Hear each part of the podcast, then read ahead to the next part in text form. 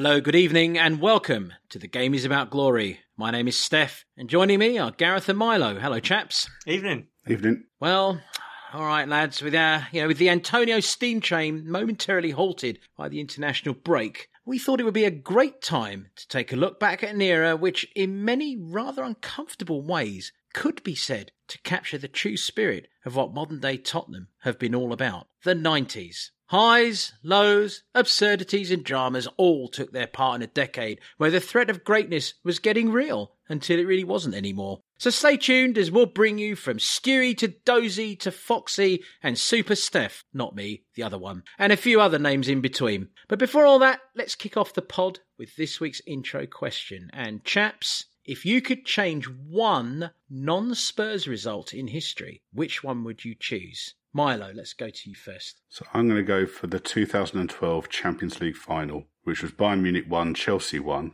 which Chelsea won 4 3 on penalties and absolutely robbed them. So really, it's not just it's not just a Spurs thing. It's not just us getting back in the Champions League uh, the following season and us signing Hazard that summer. Is also correct, correct righting a wrong because Chelsea didn't deserve to do that. They were awful during that time. Really, really dull, really defensive, and um, and it's got some painful memories for me. I was in the Czech Republic when that game was on, and uh, at my mother-in-law's house, and uh, it was it was a lovely summer evening, and the windows were open. I was watching the football, and Petr Cech, being a bit of a national hero there, as Chelsea won on penalties, I could hear the neighbours cheering and shouting while I was kicking things around the house and generally being very grumpy. So, yeah. How do your mother-in-law feel about that? You weren't kicking her stuff around the house, I hope. Uh, I, I don't. I think I was. I think I was on my own. I think. I don't think anyone else was around. You you very quickly cleaned up the crockery that you smashed. Did you? I'm, I'm. I'm not. I'm not good company when I'm watching football. Generally.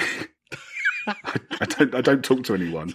I kind of stare intently at the TV screen and mumble under my breath. So I'm not good. I'm not good. I'm not good football company. Very good. All right, Gareth. Yeah, it's obviously another another painful memory. Uh, didn't no real direct impact on Spurs here, but it's the um, it's the game at Anfield on the 26th of May 1989 when all Liverpool had to do was avoid losing at home to Arsenal by two goals to secure another league championship at the expense of Arsenal.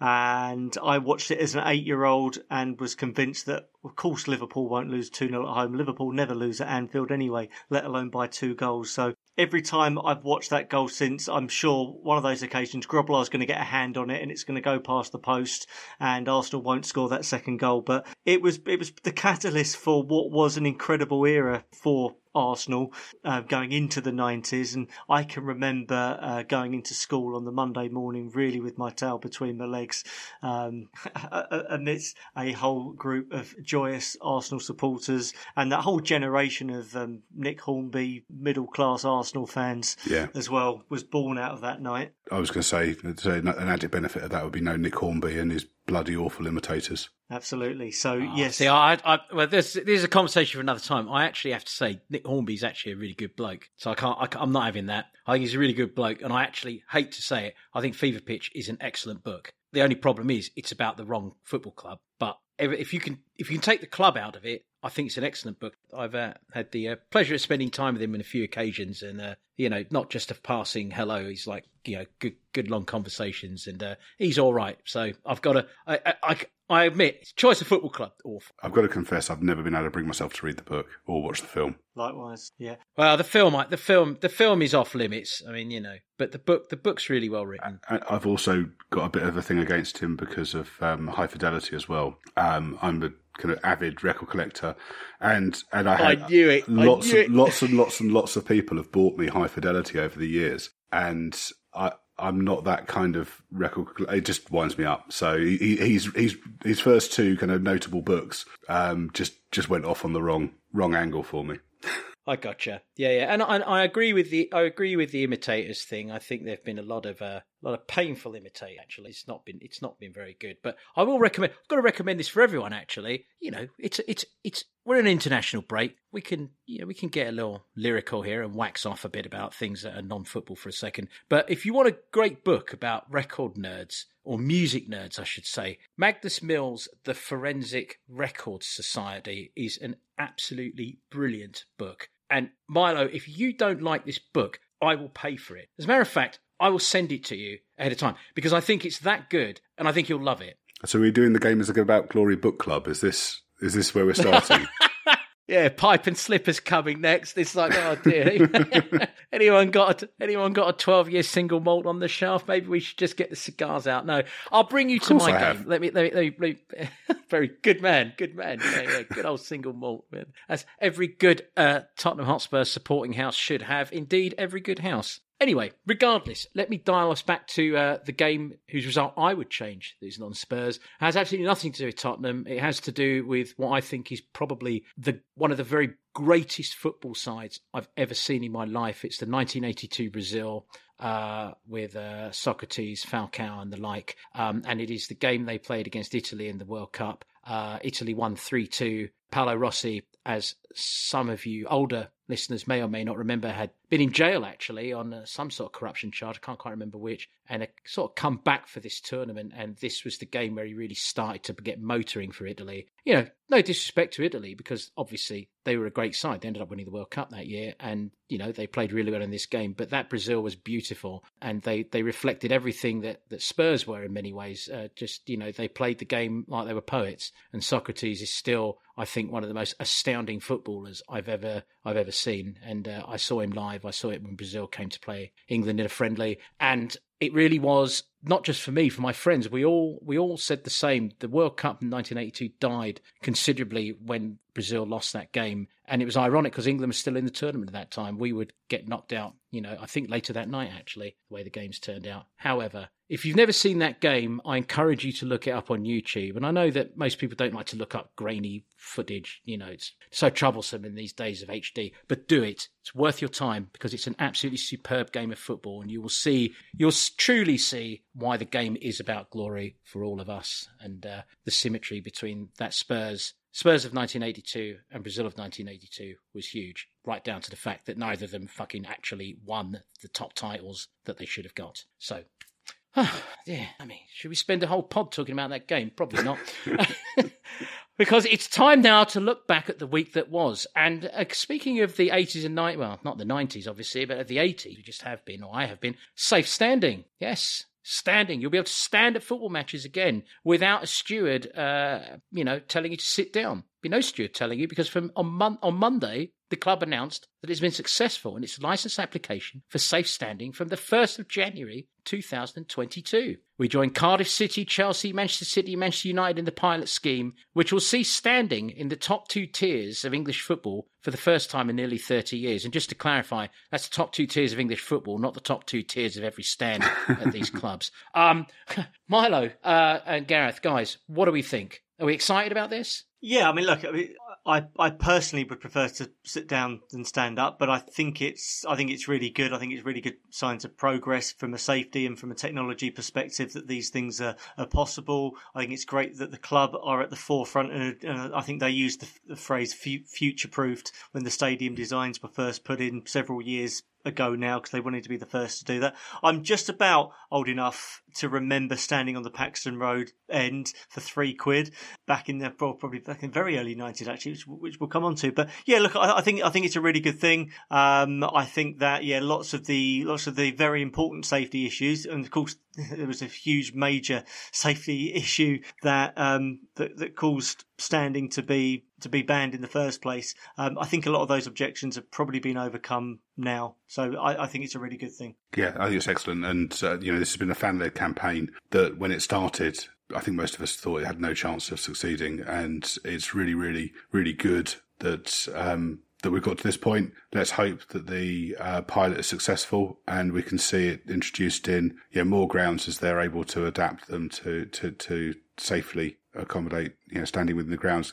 Yeah, the atmosphere is going to be fantastic, isn't it? It's going to be great. Uh, let's hope we get an FA Cup game at home for, for the first weekend in January. I agree, and I think one of the things you know, remembering the the good old bad old days of standing uh, very well. I think one of the things I like about the new initiatives is that you're going to get all the the fun of standing without you know the overcrowding. I mean, it's not going to be overcrowded. It is going to be well spaced. You know, it won't be spaced out massively, but it will not be like it was before. It's one for one at the moment. So, ba- so basically, Yes. all Which that's is great. happening is that your seat is going to be bolted into position. Yeah. So you're standing up. So anyone who thinks this is going to re- Yes. is going to lead to t- uh, cheaper t- tickets is kidding themselves. It's going to be the same price as it is now. That's not going to change because not, it's not going to increase capacity. But hopefully, it'd be great over time if we could if we could get to the point where it was kind of one and a half per seat. So yeah, once you've proved it's safe, you maybe you can fit a few more people in. Then yeah, over time maybe that'll happen, but it's not going to see a drop in prices. No, but uh, what it will see is us dropping that stupid song "Stand Up" if you hate this,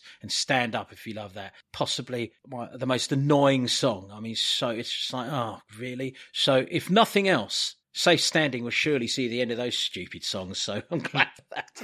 Yeah, I agree. Exciting stuff. Earlier today, our women's side got a well-earned draw against Arsenal in the North London derby. Uh, we took the lead in the 65th minute through Rachel Williams, which is our first ever goal in a women's North London derby. Arsenal sadly snatched a draw in the second minute of added time, just to show that the pain of a last minute goal carries through the club's DNA. oh, God, I can't say that DNA thing. I didn't. Anyway, you can see the joke I'm trying to crack. I won't go there. Milo, why don't you talk a little bit about uh, the women's team because I know that you keep good tabs on them. Yeah, I mean, just on the game generally, I think um, you know there's been some dogged defending for uh, up until that 65th minute goal, um, and uh, Neville had had a chance you know, shortly after that to make it two 0 which is a real, you know she shot over from uh, just inside the area, which was a, a real shame because um, we, we were you know, we were good value once we got the goal. I just think the side have made staggering progress. You know, this, this is only our third year in the top flight of um, of, of, of you know in the Women's Super League, um, and we're currently third in the, in the league and in the last Champions League position. Um, that's at the time of recording. Um, I think Brighton can go above us if they if they win this weekend. And just I think um, you know Conte isn't the only brilliant appointment we've made recently. Uh, Rehanne Skinner uh, has done an absolutely fantastic job since coming in in November la- last year. And you, you know, you think about in the summer, we let let go of a lot of players. There was a really, really, really, you know, we talk about painful rebuilds. There was a really painful rebuild with the women's side this summer, and for them to hit the ground running and perform as they are is remarkable. You know, they they deserve you know, all the praise they get. They're they're really playing well this year. Yeah, I, I mean, I I saw them play. They played Birmingham at the at the, at the main stadium back in September, and I think it's really interesting to see that there's. Um, I mean, that they've got the um, Canadian captain who plays at centre half, who's the captain for Spurs as well, Shelina Zadorsky, and she just looks a level above. I say everyone. I don't mean that detrimentally to the rest of the players. That was genuine world class experience that's gone into the into the very heart of the team, um, and that's she seems to have had- been having a really um, strong influence across the rest of the players. But I think what I've noticed is that they've started to look um, more technically capable this season. I still think probably the default position is that they go into these games against the likes of Arsenal and you know Manchester City, who actually you know we beat earlier in the year, and Chelsea with a slight inferiority complex. I, I get the feeling that they think, well, let's try and try and defend and not lose before we go out and win. Um, but that will come, and there's there's a really good. I mean, I've I've seen the area. They've they've got their own area at the training ground now. They've got their own pitch over there. Things are really really moving. It's on a really really nice trajectory, and I think that if anyone's just following Spurs women's results from afar, well, I think we'll be pleasantly surprised over the next few years, um, just to see that the the line that they're on will continue to go upwards. Excellent, very good. All right, thanks, chaps. Um, yes, uh, I suppose. I suppose actually, and it's not in the notes, but I mean, we should note that Harry Kane, um, having come out and you know made comments in the press about uh, not being fully at the races, you know, mentally, physically, so on and so forth, and uh, and whatnot, and whatever little word I can come up with. Well, anyway, he turned around and then you know smashed a hat trick uh, in the international. And I think um, it makes him England's all-time record goal scorer in competitive games. Does indeed. and in touching distance of um, pretty much all the other records now. He he'll clear that uh, within the year, won't he? Okay, thanks, chaps. Right, let's get to it. Spurs in the 90s. I just actually tried to put together some sort of like waxing preamble about what Spurs in the 90s was. And I realised as I was talking to, to Milo and Gareth that it was just a load of cobblers because you can't couch it in any way, really. It was such a bizarre decade that we're just going to just going to dive right into it, and we're going to dive in with the opening question, uh, which is, what was it like being a Spurs fan for you in the '90s, Gareth? Do you know what? The, the Spurs in the nineties. It's such a rich genre of Spurs nostalgia. I mean, I'm so happy when I heard that this was the theme of the pod this week. I mean, I, I was I, was I was nine years old in 1990, so so you, you, my account is through the prism of well, obviously started as a nine year old and became a went through my teens as a Spurs fan as well.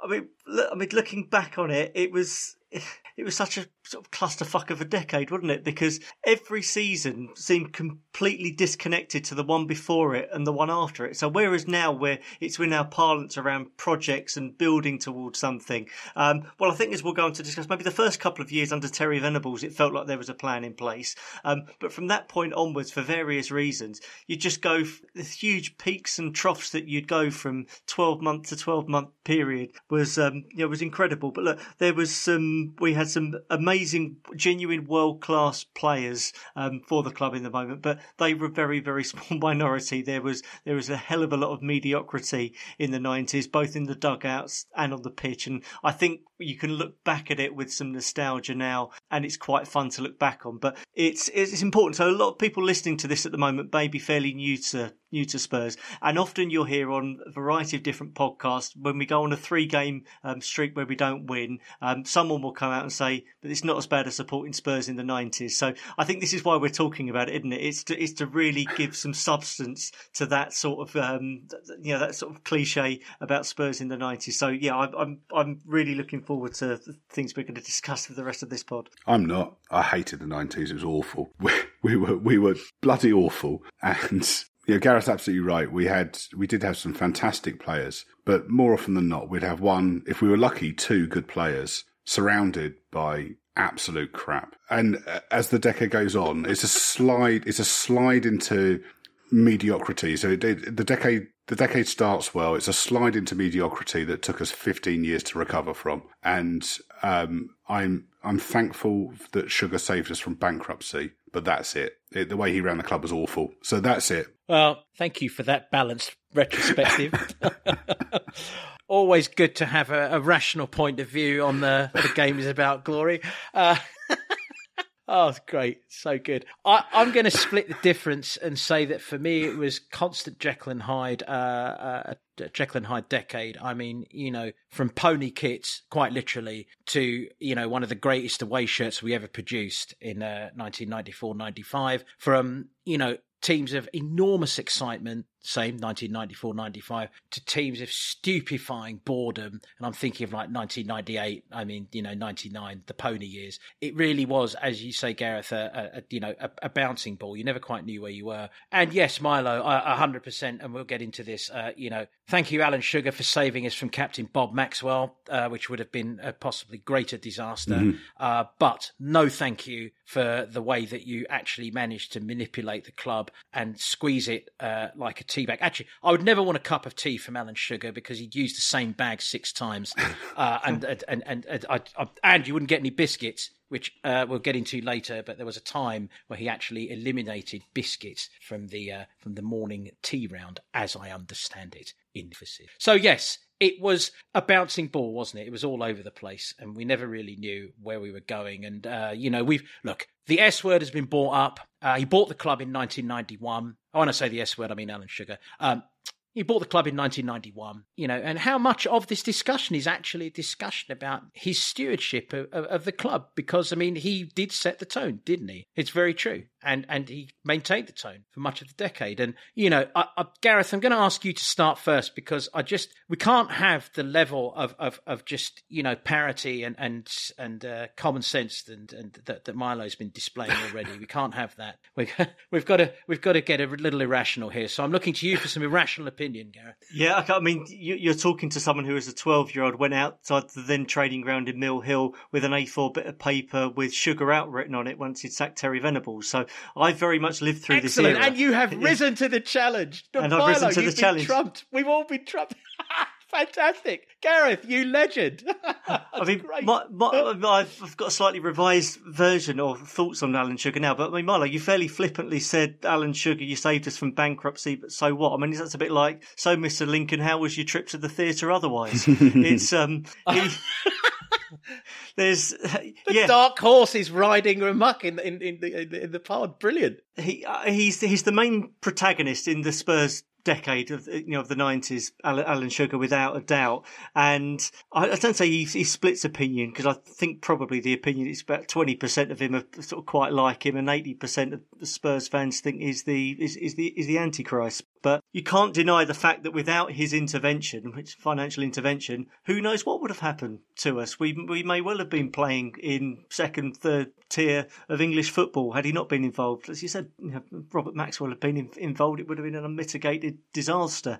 Um, however, he um, he wanted to run the club as he ran his uh, as he ran his business empire. He wanted to do things. He's not quite Mike like Mike Ashley, but it's probably the best um, for for someone recently sort of following the game. He's probably the best example you can give that he really didn't want to invest a great deal of money into the club, and he he hoped that he would find coaches ultimately that would um, that would that would turn rocks into diamonds. Yeah, I think that's fair, isn't it? I mean, um, he famously said that he wanted to run the club like Wimbledon. And uh, yeah, and uh, you know, you're absolutely right. I think Ashley's probably the closest. I mean, he did, he did put money in to begin with to you know to save us from bankruptcy, but um, after that, after that kind of initial period, it was it was cost cutting and scrimping, and uh, yeah, transfer business was was pretty poor on the whole, wasn't it? And you know, I was I was just going to uh, jump ahead to the kind of the kind of the reaction to the Klinsmann, um, uh, Yeah, Klinsmann, but- Klinsmann leaving yeah, and the but- Carlos Kickaball. Yeah. Uh, before before we get to that, I, I, I do want to add. I think that yes, Mike Ashley with a bit of Mike Reid in him as well. I think if he remembers Mike Reid, because he had a mouth on him like Mike Reid did, Mhm. albeit not quite the same accent. He certainly always enjoyed the limelight. But I think actually for me, one thing with Sugar that's very important to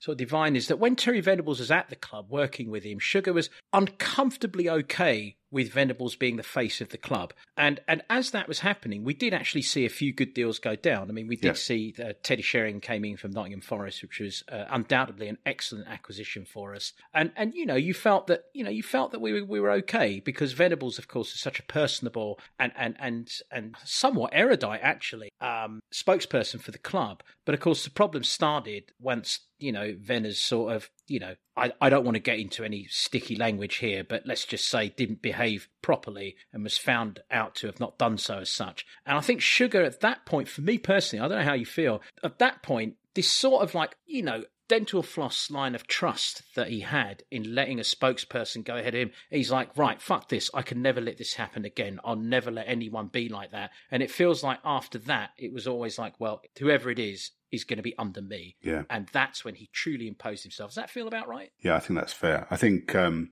I think when Sugar came in, he was a bit green and relied on Venables, and of course Venables was at the club before Sugar and was involved in bringing him in. And I think Venables' plan at that time was, I think he, I think he mistakenly thought that Sugar might be a silent partner in this, and he'd be left to run the football club. But of course, you know, when they the, the messy fallout, you know, when they when they you know when they um, when they fell out over you know how Venables was acting, um, I think Sugar reacted to that and became probably his natural self, a complete control freak, and he ran the club like a budget computer manufacturer, which is his experience prior to that. I think I mean I remember reading Sugar's autobiography that probably was written about ten years ago, but he speaks about those early times when he came in to the club, and he said, sort of, firstly, the first few home games, he had been sitting in the block next to the director's box. Unknowingly, someone said to him, "Well, you know, you put eleven million pound in. Why are you sitting over there?" And the director's box was full of Venables and all his people in there. Um, Sugar also talks about the complete chaos that the club, the way that the club was run. He said that he observed a player one day just pulled into the car park after training, went to the back of the club shop, opened his boot, and got people from the club shop just to throw loads of kit and merchandise in there. And you know, when he questioned it, that's just what the players did if they wanted to do it. So there was no stock control, and you can imagine from someone from you know Sugar's perspective who you'd like to micromanage and count all the beans. The flip side of that is, and I won't name player, but I know a player who, when they joined the club, was so appalled at the fitness facilities mm. that said, "I, I, I cannot do this. I have, you know, I need a membership for a David Lloyd's gym because this is just not professional." And, and he got it because even Sugar couldn't disagree with that you know. So, I mean, we did cut corners in some pretty weird places, and we're back to the fabled tea and biscuits thing, which at one point the rumour goes that he cut biscuits from the morning elevenses that used to go around the club offices. I mean, you know,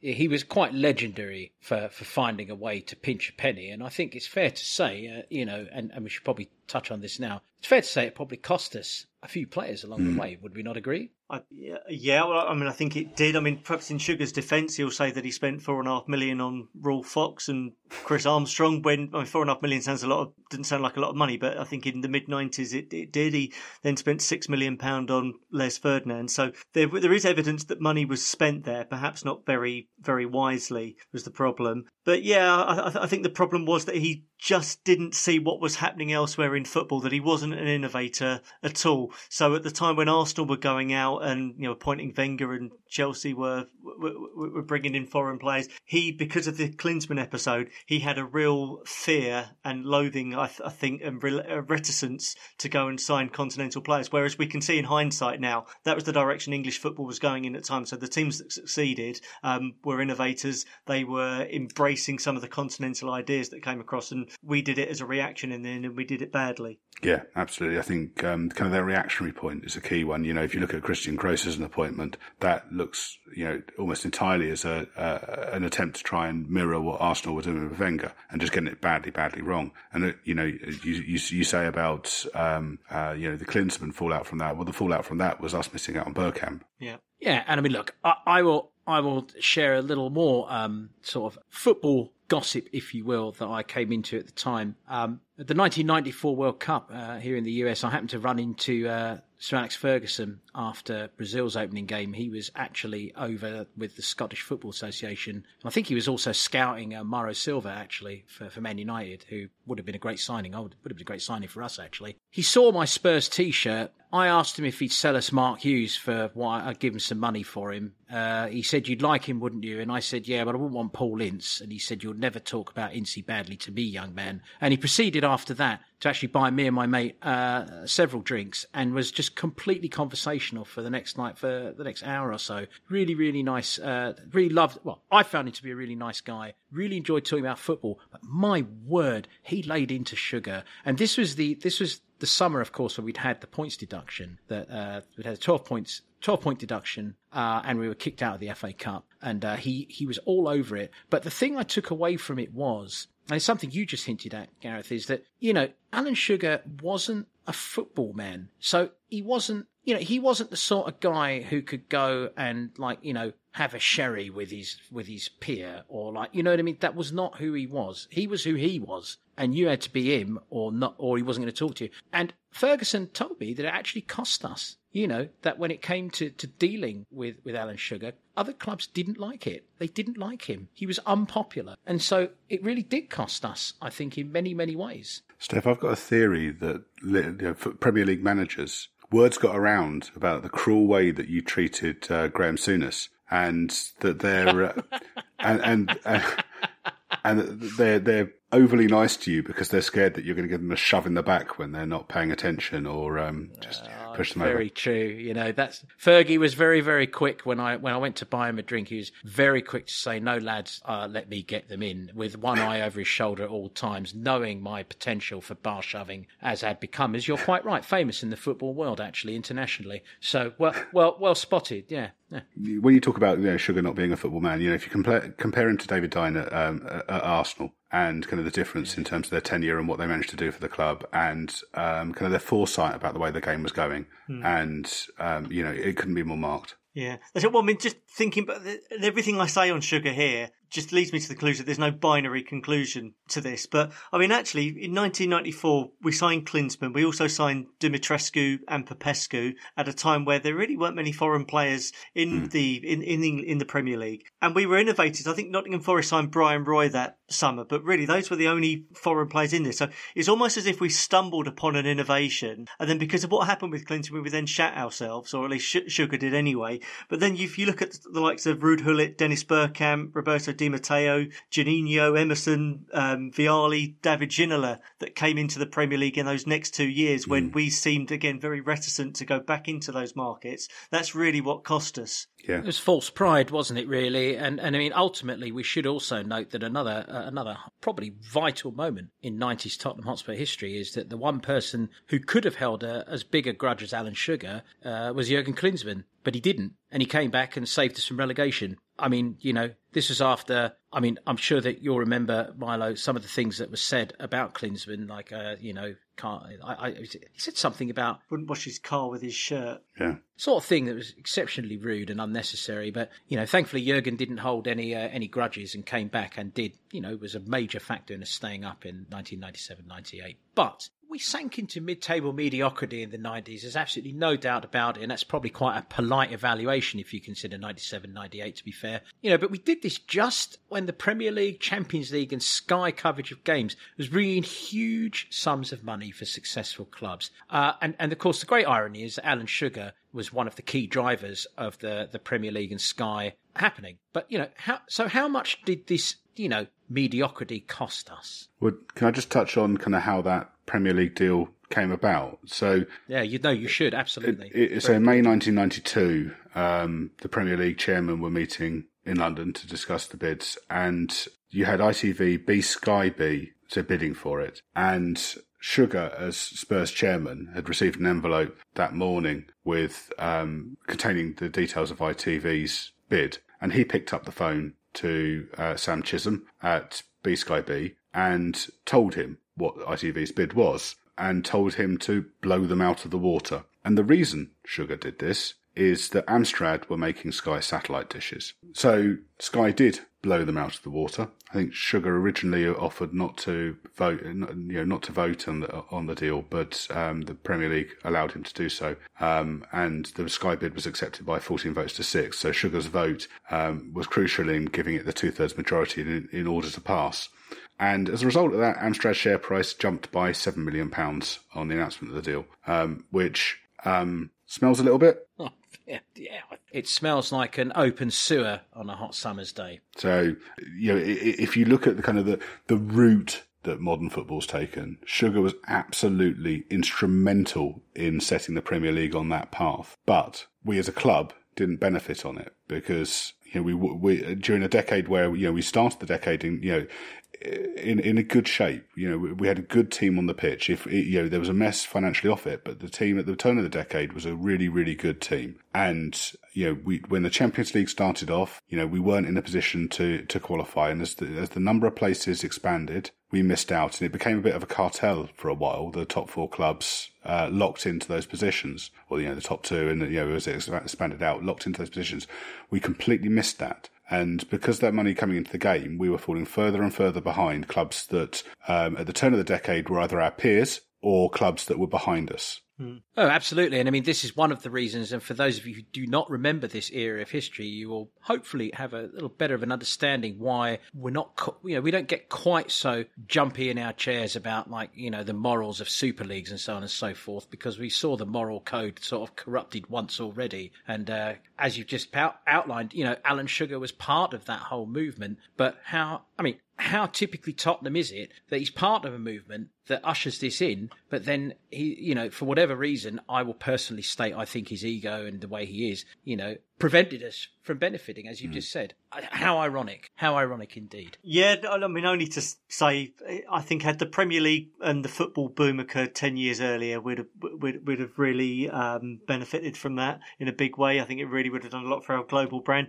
I think that uh, equally Liverpool and Everton of the traditional big five from the 80s also were a little bit like us that they weren't on the ascendancy at the right time mm. either and it took well you could arguably Everton have never caught up Liverpool it's probably taken them well they took them 30 years to win a league title again um, Manchester United Arsenal, and then you know Chelsea for other reasons were the main benefactors of that football boom that occurred. And so, unfortunately, uh, we had the handbrake on at exactly the wrong mm. time. Probably only Arsenal and Man United who actually clued up to it. So the big five, you know, us, Arsenal, Man United, Liverpool, Everton. I think Man United were very fortunate as well to have had the right youth set up. Um, uh, you know, at the same time as they could, you know, so they didn't have to spend massive amounts of money. They could just make massive amounts of money and bank it. And their timing was perfect. You know, they won the first Premier League title. You know, bringing in Cantona at that point, you know, uh, uh, just absolutely perfect timing. So there's, there's one other slightly lesser known character who played a big part in that. So Spurs had a guy working for them somewhere in the commercial department. I think his name was Edward Freedman, who left the club in the early 90s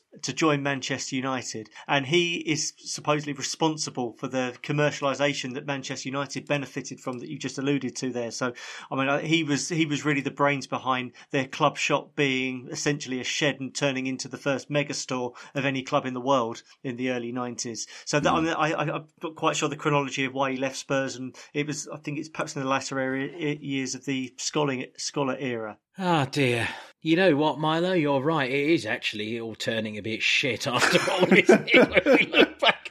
I it's, mean... it's the international break. Let's do a light, cheery one, I said.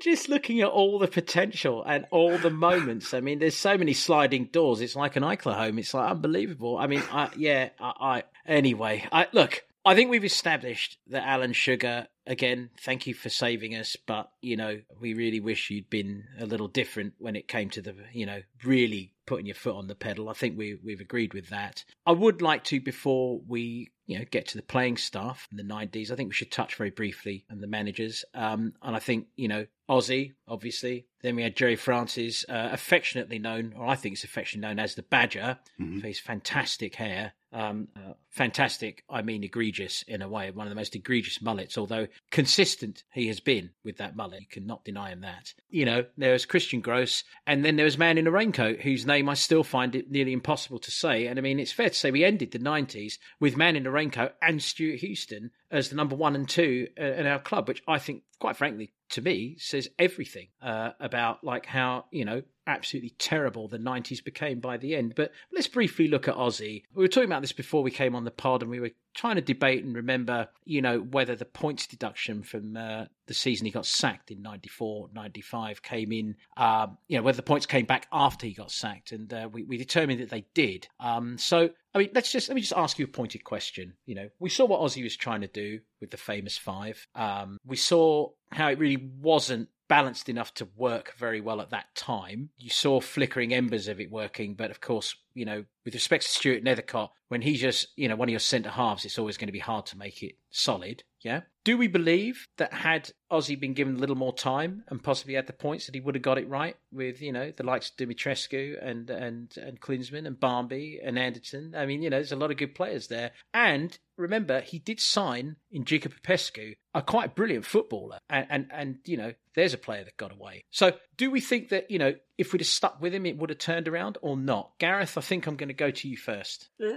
no, I'd love to think that it would have done, but I don't think it did because prior to that season, we had the 93 94 season, which was his first year in charge. And you've got to remember that Ossie being appointed uh, was a reaction to Venables sacking and Sugar really needing to get the fans on side. And Ossie Ardiles had a very unremarkable managerial record at mm. both Swindon, West Brom, and Newcastle in the in what the second or third tiers before that. So it was his name that he that he was brought in for, and we nearly got relegated in that 93-94 season. You know, albeit because Teddy Sheringham, who was our best player, was was was out for a significant period of that year. I think we went on a thirteen game streak of not winning in the Premier League from New Year's Day through until till Easter Saturday. So I, I think there's enough evidence to suggest that Ossie wasn't up to the job of, of, of, keeping a team in the Premier League, let alone getting into the sort of the top six. And we were a flash in the pan for the start of that 94 95 season because we had the the front five and it took about four weeks for teams to work out how to play against us and, and, and once they did the writing was on the wall. Yeah i think you're both right. I think maybe Ossie should have been director of football rather than first team manager. There's, there's some great signings there but um, he didn't quite know what to do with them. You know we went from uh, you know from ossie and, and and by the way you know I, I have to say gareth i think you're probably right on reflection. Um, and you know regular listeners to our pod will surely understand that i am a hopeless romantic who likes to believe that, you know, the flowers and the trees and the birds and the animals speak to us all and hug us when we need them in our time of desperation. But it really, life isn't quite like that, is it? And I think you're quite right. Ossie probably wouldn't have worked out regardless. Um, but the, you know, the Badger came in and it was quite exciting for a while. Um, it certainly culminated in probably what was uh, one of my favourite moments of the 90s, which we'll talk about a little later, I'm sure. Um, the quarterfinal victory at Anfield. You know, there was some good stuff going on. Then we got to 96. And then we got to 97 and it was just all falling apart. Um, it all fell apart again, didn't it? And then we got Christian Gross. So let's just have a few brief words on the Gerry Francis era for, for those who don't remember it. And also, in you know, for those who do. So uh, Gerry Francis was appointed in to replace Ossie in '94 because of the work he'd done at Queens Park Rangers. Mm. So he'd, he'd taken a, a, very unremarkable side and got them punching above their weight. Um, when he came to Spurs, obviously, yeah. So he had Klinsmann, he had Sheringham. He, he bombed Dumitrescu out fairly quickly and brought David Howells back in. Then, of course, he lost Klinsmann and Barmby through no fault of his own in that in, in the in the next summer. I mean, he built a very functional side. So the sort of the 95-96 side contained the likes of Dean Austin, Colin. Calderwood, Justin Edinburgh, Jason Dozzell, Ronnie Rosenthal. It was a very functional team with very ordinary players. The problem was it really had a ceiling. So although we did quite well that year and we finished just outside, and it was only, in fact, it was only on the last day of the season that we were denied finishing in the UEFA Cup, um, the 95-6 season. But the following year, Chris Armstrong and Teddy Sheringham both suffered really bad injuries. And the thing I remember most about Gerry Francis was just how unfortunate he seemed to be. Um, mm. He seemed he seemed to have a hell of a lot of bad luck, particularly with injuries, which perhaps may have been down through um, a lack of progression in um, the physical conditioning of players, and certainly the medical team at Spurs at the time. I'm not, know, this isn't hyperbole. It was a joke. The Spurs medical team. You can hear lots of players who played in that era talking about some of the um, some of the treatment they were given, some of the advice that, that they were given. Um, so yeah, I mean, I, I think Gerry Francis was just slightly a man out of man out of time. I think we got him when he was perhaps at the peak of his powers at Queen's Park Rangers, but football moved on very quickly in that sort of 18 to 24 month period afterwards, and he was left badly behind. Yeah, I'd, I'd agree with that. I, I, think you could see the logic. You know, he'd done well at QPR, you know, comparatively, but I think probably what appealed to Sugar most was, uh, again, him building a team on a budget rather than anything Polishing else. Polishing turds. Yeah. And I think I think we covered Christian Gross earlier. One of you, uh, very very uh, accurately said, I think it was you, Milo, said he was a you know essentially a reaction appointment to, to yeah. Arsene Wenger that was just horribly researched and horribly wrong. And uh, you know, I, I have got to admit, I felt a certain sympathy for Christian Gross, uh, you know, because he made that comment about the you know that using his his travel card or whatever to get you know just of course the press at the time merciless this was the cabbage era sun right so they would jump on anything and i think he was trying to make a, a, a, you know what i would consider to be an inclusive proletariat comment and it just shoved right back at him and i also do think that he had the misfortune to stumble upon several players who just didn't give a flying fuck I think that was a massive problem as well. But you know, somehow uh, we we managed to stay up, and you know, we survived survived uh, his tenure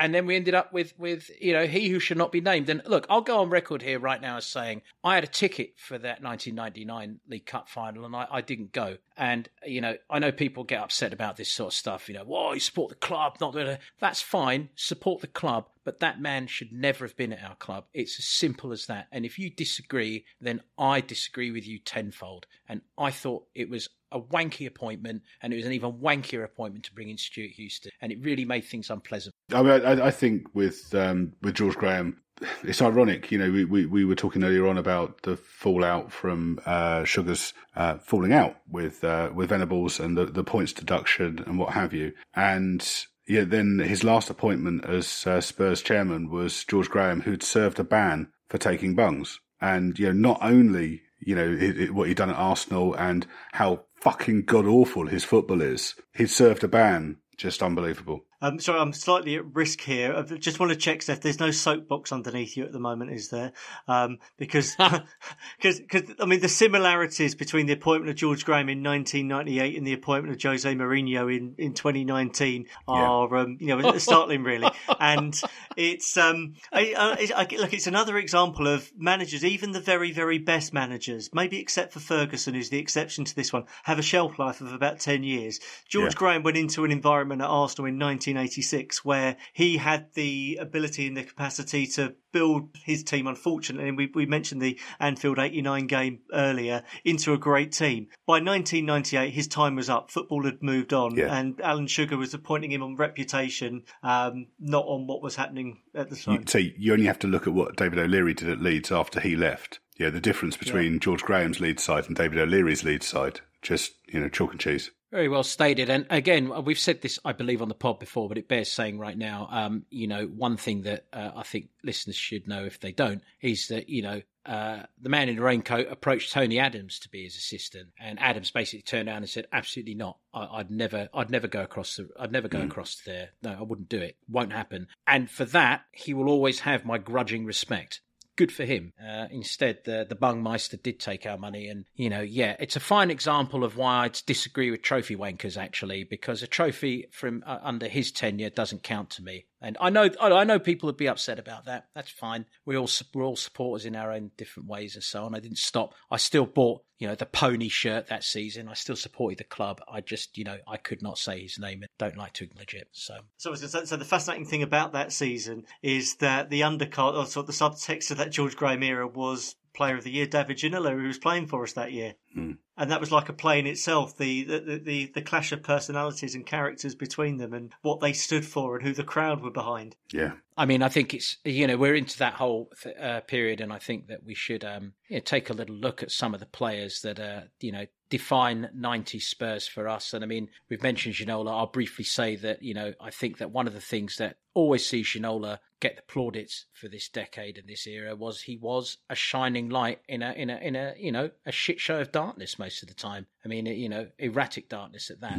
But he was a consistent reminder that the club still had someone who played with what we considered to be the Tottenham way, the Tottenham ethos. Yeah, very. I mean, I'm still amazed that we got him in the first place because he was a star in the Newcastle side, and it was Dalglish that was, was prepared to release him um, in in '97 when he came to us. So it was Gerry Francis that signs Ginola, and I'm not sure he ever, Francis ever really knew what to do with him because in Francis' mind, Andy Sinton was his left winger, player that you could rely on, would track the right winger going back the other way. And I mean, Ginola sort of popped up all over the place in those first few months in that first season, and then again under Christian Gross, and he combined well with with Klinsmann, and they were very much on the same wavelength. But yeah, what you know, what what what a player! My memories of watching Ginola play were when he picked the ball up on the halfway line, you would just hear that noise of seats flicking flipping up and hitting the back of it because people were on their feet and they just wanted to see what he was going to do next. And we were so blessed to see him and, and to have him at the at the height of his power for those what, two or three years. Yeah, absolutely. Pick a player, two if you want, that typify 90 Spurs for you. But let me just give our listeners, you know, a, a list of players that, that, you know, we put together. I'll just read these uh, outright. You know, you've got Ian Walker, Justin Edinburgh, Teddy Sheringham, Darren Anderton, Nick Barmby, Eric Thorstvedt, Sol Campbell, David Howells, Ginola, Ferdinand, Klinsmann, Calderwood, Carr, Rosenthal, Fox, Sinton, Armstrong, Iversen, Nielsen. Those are the ones we've named. And I'm about to name Stuart Nethercott for probably the sixth time in this podcast, which is probably five and a half times more than either Gareth or Milo expected his name to pop. I don't think his mum's called him that much in the last year, let alone. Yeah. And, and and of course Austin and Sedgley, and you know I'm going to throw in that you know there was a point in time where we looked at Dean Austin and Justin Edinburgh as dashing, attacking fullbacks, and they were recognised as such. But in order to keep this you know somewhat manageable for the listener and the editor, let's nail it down to players that spe- you know that really for you would be a heartbeat of '90s top. Milo. Just kick off with Darren Anderton? Up until very, very recently, our um, Premier League appearance record holder, an ever present bar, bar a couple of years at the beginning, and uh, you know much maligned at the time, but a fantastic player, absolutely fantastic player, and yeah, a shining light pretty much through the decade. What I really like about Darren Anderton, the signing of him, it's very much uh, Daniel Levy a few years ago said about they like to their comfort zone is buying players in that know, maybe ten to fifteen million pound who are young and can progress, and I mean that's what Darren Anderton was, albeit you know with inflation factored in as well. That we signed him for just over a million pound in 1992. It was Terry Venables that that really made a beeline for him to get him away from Portsmouth, where he'd starred in their cup run that got them to the semi final. And there's a lot of revisionist history about Darren Anderton because of his nickname. But as you said there, he played more Premier League games for us than anyone else and, and, until Hugo surpassed that tally. And he played, um, he played for us pretty much for what eight seasons during the nineties. He was a hmm. very, very good player, and technically he scored some fabulous goals. And the fact that players like Teddy Sheringham and Jurgen Klinsmann enjoyed playing with him so much is is, is got to be a sign of, of how good a player he was. Um, I mean, I'm, I, it really you know upsets me when I hear people um, providing a slightly revisionist version of, of, of his impact at the club. But I mean, slightly because he was the first player's name that I had on the back of my shirt. Um, I will always very very fondly remember fondly remember Darren Anderton and a huge part of England's Euro '96 team as well, and then Glenn Hoddle's 98 squad too. Yeah, I was going to mention his international um, form appearances. He,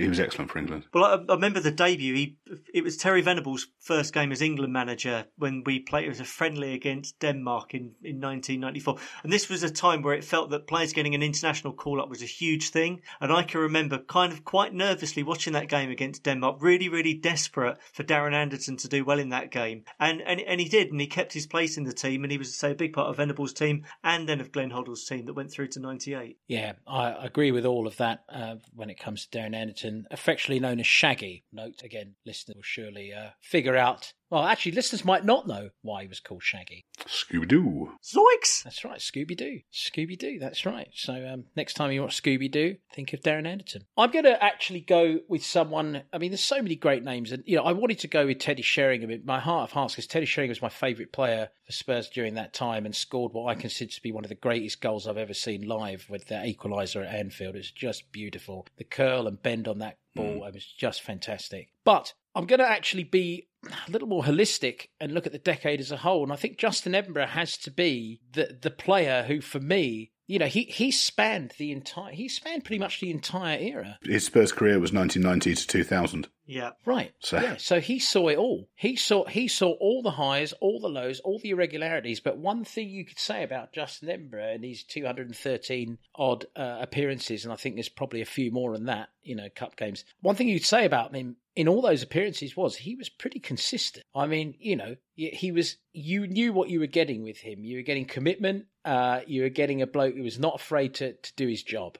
you know, and he really did. I mean, as the cliches go, and I don't want to get too cliche ridden here, but he would leave it all out there. I think one thing that always amuses me is that in all those appearances, he scored one goal. Where were you when Justin scored? Would probably be a song. And uh, that goal was at Sheffield United in 1991 in a 2 2 draw. Uh, and he never scored other than that. Um, I think probably is a very famous memory that everyone has. And this will be the game that I turned the ticket down for, actually, that I was talking about a little earlier. But I did see it on the telly, admit to watching it on the telly. I couldn't completely blank it. But uh, of course, uh, his, you know, he's dust up with Robbie Savage um, mm. in, in the League Cup final, um, you know, which almost actually, I think, sealed his legend in a way. I don't, I don't know why that was was, but there was an outpouring of sympathy for him in the face of Savage's complete shithousery. But yeah, for me, he really does typify everything because, you know, through thick or thin, you know, fancy boys and non all around him, whatever, whoever's in charge, you know, sugar this, whatever that, there he was. There he was. You know, he was a stalwart. So he's sort of my, my 90s guy, I think, if we have to define anyone. Yeah, no, very fond memories of him. You know, God rest his soul, of course. But he's the only player that played for Spurs in every calendar year of the 90s as you said, he, joined us from Southend in 1990 and then left in 2000. I my memory of Justin Edinburgh was a, he was a cup game against Nottingham Forest. It was one when we lost on penalties to them, and I don't know why I, I was sitting at the top of the East Stand that game, and it was it was just sort of a 2080 challenge against him, and he must have run about 30 yards just to make this challenge, um, which would probably be a red card these days. But it was a fair challenge, and it went out for a throw in, and nothing came of it. But that was just his tenacity and his enthusiasm to um, you know, to to win the ball and to get the crowd going as well. So yeah, very fond memories of Justin Edinburgh. I'm going to go a little bit more irreverent, um, albeit he's a bit he's a bit of a folklore hero. Is that's Allan Nielsen. Um, mm. Now Allan Nielsen, I would say, is just an example of that sort of bargain aisle European player that we bought whilst Arsenal and Chelsea were, were, were, buying superstars. We were out getting players from Brøndby for one and a half million pound. Um, and you know, Allan Nielsen with exceptional teeth. He did have very good teeth. Yeah. He had wonderful teeth, great bone structure, and he had highlights as well, didn't he? I think there we go. We've we've touched on players here. there we are. Of course, we have to. Anyway. He, um, yeah. So look, I mean, Allan Nielsen will be remembered most famously for scoring that winner in the aforementioned game, of which the the ticket still sits on your mantelpiece, Steff, um, against Leicester. And you know, the, the the greatest gift that he gave not only to Tottenham Hotspur but to football that afternoon was that by scoring that goal in the 92nd minute, it um, it deprived everyone of watching another 30 minutes of extra time, which would have been god awful. Um,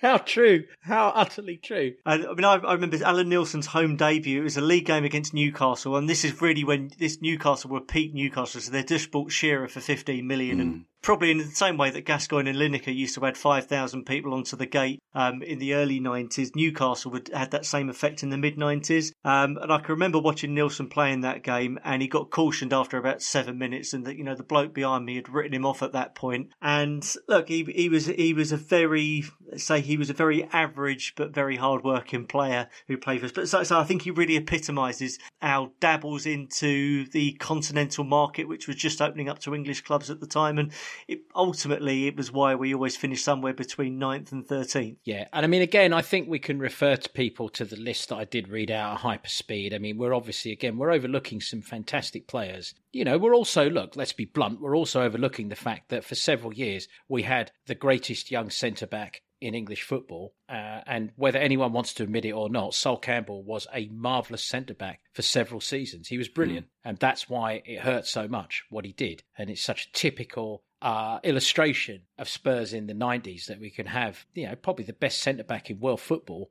and lose him to that lot across the street. Um, you know, but I mean, it should be mentioned, you know, we get stick week in, week out, quite rightly so for the way he went about his transfer, albeit I think we've defined that that stick should remain on football terms and nothing else. Um, but he was a great player. I mean, there's no two ways about it. You hmm. know, and then we had wasters, you know, we had a couple of wasters in there. I always thought that Ruel Fox really sort of took a, took a holiday once he joined us because he was excellent at Norwich. And there's one player on the, the list that I do want to mention, um, for personal reasons. Uh, I, I I, do have to give a shout out to Espen Baardsen, who was, you know, really important in that season where we stayed up. I mean, he had uh, several, um, you know, match match saving performances that, that really contributed to us staying up that season. And albeit he fell foul of he who should not be named uh, for reasons that I should not be stating. But uh, again, you know, possibly another example of 90s Tottenham. Uh, you know, a, a great, a, a really good talent that we never managed to bring through in the right way. So it's just like Espen, he was seen because of his nationality. He was going to be the next Eric Thorstvedt. There was even an mm. Espen the, Va- the Viking child. And I, I, remember one save he made against Bolton. It was a televised game and it turned out to be a real six pointer in that 97 98 year when we just stayed up. But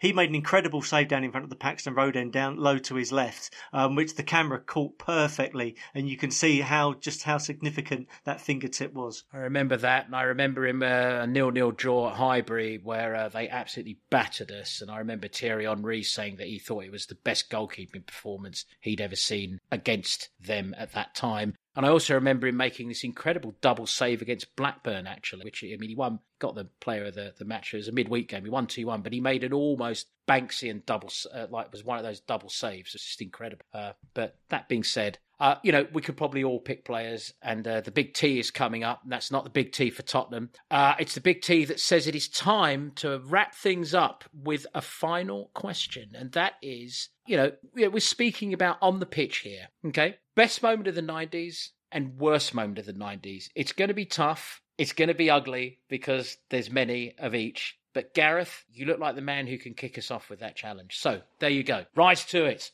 my best moment of the 90s. So I think the moment where I most wanted to walk out of my front door with my Spurs shirt on, uh, it was, it was the month from July the 30th until August the 31st, 1994. And I'm going to call this the Klinsmania period. So we signed Jurgen Klinsmann and this was, so this was an incredible signing. I just I can't get over how much of a high profile signing this was when, when we bought Klinsmann. I saw it on teletext just to, just to, to give this some vintage as well.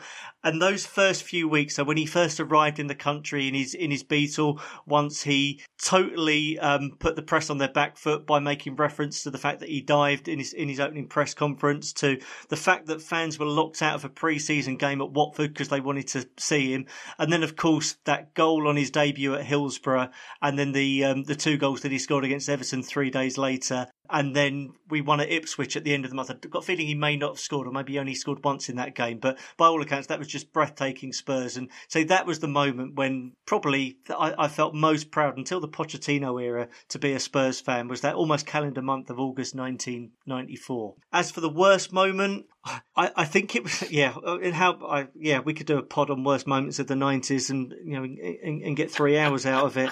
Um, I'm going to pick another week, actually. I'm going to pick the week of November 1996, and we had a horror week. So, the, Wenger had just come in at Arsenal when we went and played them on a Sunday afternoon on a live televised game. And at the mo- at that point, Gerry Francis had never lost a game to Arsenal. Um, and this was really when, when, when the balance shifted. We lost 3 1 there. Tony Adams popped up with about five minutes to go and hit a volley from the edge of the area. And then Bergkamp scored a sort of typical Bergkamp worldie.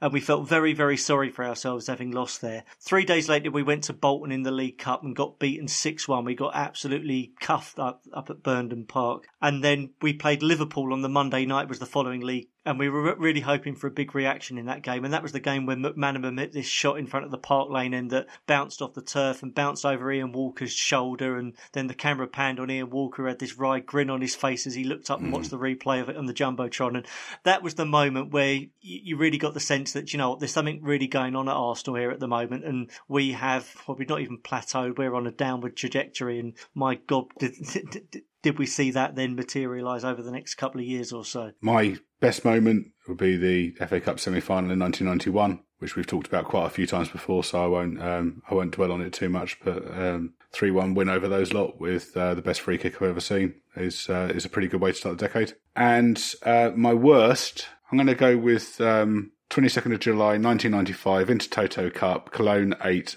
Tottenham nil with a scratch side pulled together because we didn't want to be in the com- competition in the first place. Yeah. I was looking at the lineup earlier on that today, uh, earlier on today on that. So Chris Day, Stephen Carr, Owen Cole, Mark Newsom, Jamie Clapham, David Byrne, not that one, Alan Pardew, Simon Spencer, Andy Turner, Kevin Watson, Steve Slade, eight 0 That's a that's a bad one. A record defeat. Yes, I, am going to be I'm going to be very specific. Actually, you know that the semi final, of course, was big. I I wasn't there, so I enjoyed it from afar, as I've talked about before on a video tour, a video on a tour bus with Napalm Death about a week later. I mean, for me, my favourite moment of the 90s that I witnessed, that I was there, was that quarter final against Liverpool at Anfield. Um, I, I just the energy that came from that equaliser the football we played that day was mm. really good. We were worthy. We were worth our win. And of course, a last minute winner from Jurgen Klinsmann in front of the Kop. You know, you're not going to get much better than that. And they and the Scousers gave us a, a, a round of applause at the end. And I have to say, to a person outside the ground, Liverpool supporters were, were, were really great. They were really like, you know, good on your lad and so on and so forth. So a really brilliant uh, feeling. And I really, really felt that we were going to win the cup that year. And so it would almost be poetic if I was to tell you that my worst moment of the 90s was then that 4 1 defeat at Elland Road, which was disastrous and terrible, but it wasn't. I think my worst memory, and oh my God, there have been a few, sadly, there really have been, especially, but you know, the Francis ones, they kind of merge into a big sort of pile of sludge into the gross, and then he who should not be named, I don't know, they all become, it becomes too amorphous to, to break down. The one I can break down for you is when we lost 1 0 to Coventry in April of 1994. Uh, significant to me because Kurt Cobain had sadly um, taken his own life several days earlier. So I was already on a, a downer for that. And then not only did we lose a vital game in our fight for survival that season. But it was to a Kevin Scott own goal. I mean, you know, my friends and I got abused by a nine year old Coventry supporter outside the ground. I mean, it was just about the shittiest away day experience you can imagine. And I remember leaving the ground thinking, my, my God, we, we might actually get stuff. We might go down. And if I remember correctly, and I know Gareth will correct me here, it was only when we went up to Oldham, I think, uh, uh, was it two weeks later? We went up to Oldham and, and the, the much maligned Vinnie Samways, a player we haven't even touched on actually, mm. who was also emblematic of these, scored two goals up at Oldham, you know? Vinnie Samways and David Howells scored that night up at Oldham. There we go. I remember that. So, so that was my worst moment. And I'm going to wedge this in. I'm going off script. Milo's going to reach through the screen and punch me. That's fine. I don't care. We can't mention the 90s without mentioning Nayim. What's wrong with us? Who the hell are we? Who the hell are we? Nayim provided probably the one of the greatest moments of the 90s in and it wasn't in our shirt. It was the best Spurs goal of the decade, wasn't it? it was the best Spurs goal of the decade, you know, and thus it gave us that, you know, it gave us that great song, Nayim from the halfway line, mm. and it mm. gave us those horrible puns, you know, the Nayim can lob Seaman from 50 yards and all that kind of childish stuff, which I freely engaged in, in my, uh, you know, at that time. And, uh, and, you know, so I, I mean, I mean, shame on us, actually. It's not in our notes at all, and I'm really glad I remembered it. So, uh, pat on the back to your moderator because let's be fair, or your host, I should say, can't forget him. well, he was a real cult hero, wasn't he? and I, yeah, and I mean, I remember him scoring a goal at home to Norwich on Easter Monday. It would have been the 92-93 season. He squeezed one in from, from a really tight angle. And of course, Nayim was the player who came on for Gascoigne in the 91 FA Cup final as well. He certainly played a hmm. part mm. in the equalising goal that we that we scored. Um, oh. So yeah, genuinely a real cult hero of a player. Um, I just wanted to give a, a nod to um, Stephen Carr's goal against Man United at uh, home. It's 1999, wasn't it? Was it three one? 23rd of October, yeah. Three one Man United, yeah. What what a goal! That's it. I mean, I've got, I've got a st- story about that game as well. If you if you just indulge me for a minute, but Pete Abbott, who's Spurs announcer, um, who, who you know, I'm friends with, and Pete won't mind me telling this story. Um, so Pete's the one who, who gives you the team lineups. Um, he used to introduce Paul Coyte onto the pitch and tell you the goal scorers. Uh, anyway, if you watch footage of that game, so Stephen Carr scores that screamer. If you if you watch the video back of that game and you listen in, you'll hear Pete saying third goal for Spurs scored by number seven, Ruel Fox. Now, if ever there was a player who looked least like Stephen Carr, it's probably Ruel Fox. And um, we, we, still give Pete a good ribbon for this now. But um, I mean, he will tell you that he was just happened to be the ball was on the halfway line, and he was looking down at his notes or looking at something, and then he hears this huge roar, and the ball goes in, and he just panicked. And I don't know why he thought it was Ruel Fox, but he but, but he did. But you know, it definitely was Stephen Carr. The, um, the yeah, the independent panel from the Premier League did have a look at that one. They could confirm it wasn't Ruel Fox.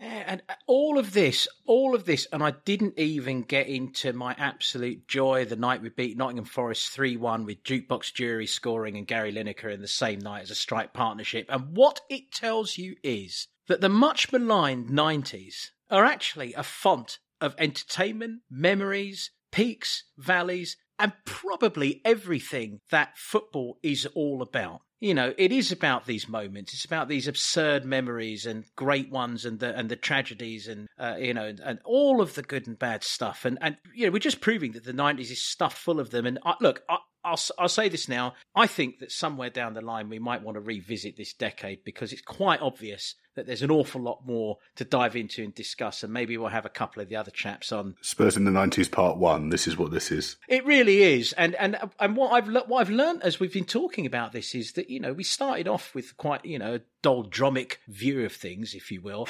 And, you know, I, I, you know, this was meant to be a fairly tight record. And here we are by the end of it. And, you know, we went an hour or so without even mentioning Nayim. I mean, there's so mm. much to get into. And it really was an entertaining time. I, I mean, I think, you know, if you look at the decade, you know, as we said, we've got some really, really fantastic players there. And when those players hit form, they were completely unplayable. And there's also long periods of absolute dross so the high points are really high because you've really had to sludge through it to get to them. I remember when Jol was manager and going to going to games with friends, and one of my friends saying to me, "I'm not enjoying it anymore. I go to the game expecting us to win. It's completely different. It's not what I'm used to." You know, what he was used to was the '90s and going to the games with low expectations and being pleasantly surprised occasionally. Oh, it's so good you said that. I, think the other thing, just to make everyone aware of, is the macro climate. That the '90s is a fantastic decade of nostalgia for football generally, and there's lots of very good podcasts that are out there that fit focus just on the '90s. But Spurs are no different. That